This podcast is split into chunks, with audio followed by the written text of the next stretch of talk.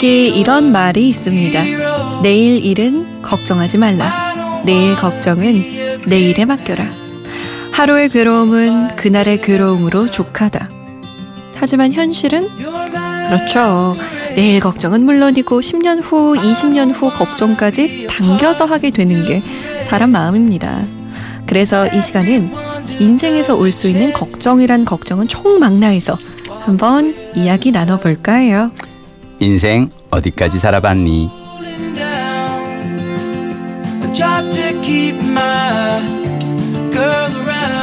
오늘 어려운 걱정 사연이 도착해 있으면 어쩌나 걱정하면서 오셨을 것 같은 분이죠. MBC 김민식 PD 어서 오세요. 안녕하세요. 네, 오늘 날씨 진짜 완전 추웠죠. 추웠어요. 예. 점점 추워져요. 근데 그렇죠. 날씨가 음. 추워지면 추워질수록 걱정거리도 늘어나요. 늘어나죠. 맞아요. 뭐 우리 감기 걸리면 어쩌나 집에 보일러는 끄고 나왔나 이런저런 걱정거리들이 생기는데 네. 김민식 PD는 어떠세요?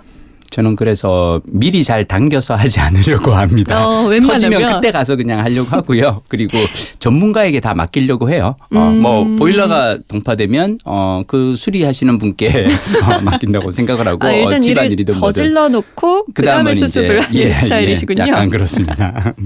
자, 그렇다면 이분 사연에는 어떻게 답을 해주실지 궁금한데요. 청취자의 사연 만나보죠. 네.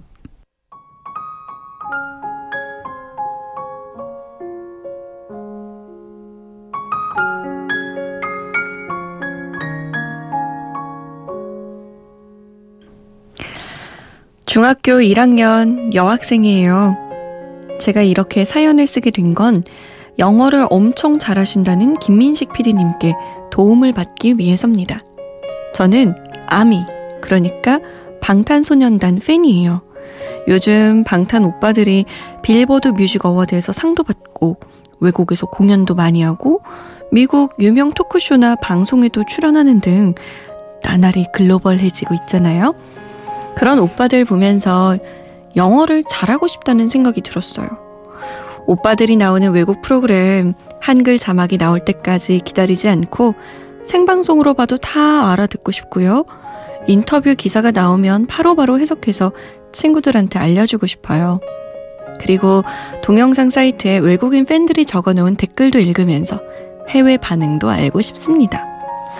하지만 공부를 해도 또 해도 영어가 통 늘지 않네요.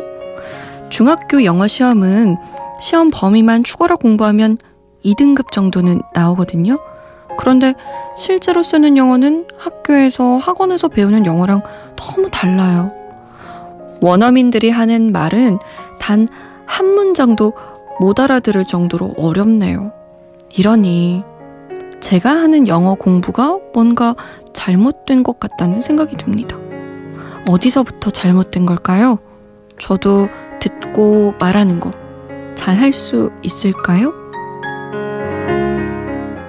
네, 영어를 잘하고 싶어서 고민인 청취자분의 사연이었습니다. 전문가시잖아요.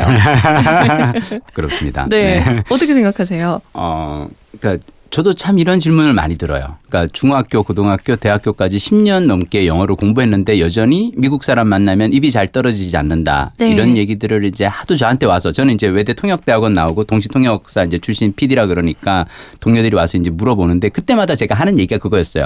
영어 책 한 권 외워봤니?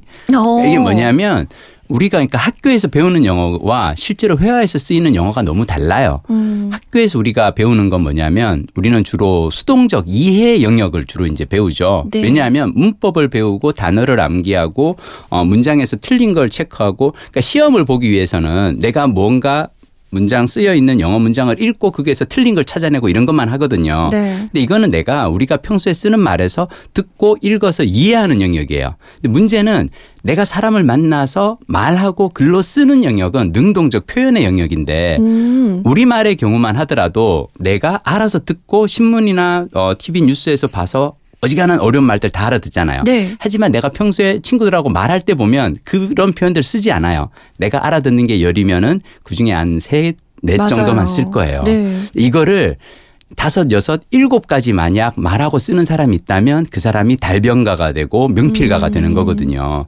자, 근데 우리가 평생을 해온 모국어의 경우 한국어도 이렇게 차이가 큰데 내가 알아서 듣는 알아듣는 수동적 이해 영역과 수, 어, 능동적 표현 영역의 차이가 네. 외국어는 더 크거든요. 그렇죠. 그래서 이걸 줄이기 위해서는 사실은 어, 실제로 내가 말하고 싶은 문장을 외워서 하는 것 말고는 사실은 답이 없는데 많이 많이 음 많이 많이 외워야 되는데 근데 이걸 이제 중학교 고등학교 때는 사실은 학교 시험 공부도 해야 되고 학교 공부도 해야 되고 해서 이게 쫓아가기가 쉽지가 않고요. 그래서 네. 제가 권하는 건 대학 가고 나서 조금 음. 자기 시간이 여유가 생겼을 때 기초 회화를 외우면 돼요. 어, 문장, 기초 회화라고 하면은 쉬운 낮은 수준의 단어, 영어 문장이 아니라 네. 어, 사용 빈도가 높은 문장이거든요. 그만큼 자주 쓰이는 문장이니까 그런 걸 자꾸 외워, 미안합니다. 외워버릇하면 되고, 음, 저는 사실 이 학생은 영어를 잘할 것 같아요. 왜요? 왜냐하면 흥미가 있어서? 흥미가 있어서. 어. 영어 공부에 있어서 중요한 거는 그 어떤 이 긍정적 동기부여거든요. 네. 그러니까 옛날 사람들은 영어를 되게 스트레스 받으면서 했어요. 음. 영어 공부를 하지 않으면은 시험을 못 볼 것 같아요. 맞아요. 대학에 못 가거나 좋은 직장에 못 가거나. 근데 이 학생은 정말로 내가 그냥 하고 싶은 게 있어서 방탄소년단 오빠들의 소식을 내가 듣고 싶고 전하고 싶고 외국인들과 네. 실제로 소통하고 싶어서 이런 사람들은 잘하게 되어 있어요.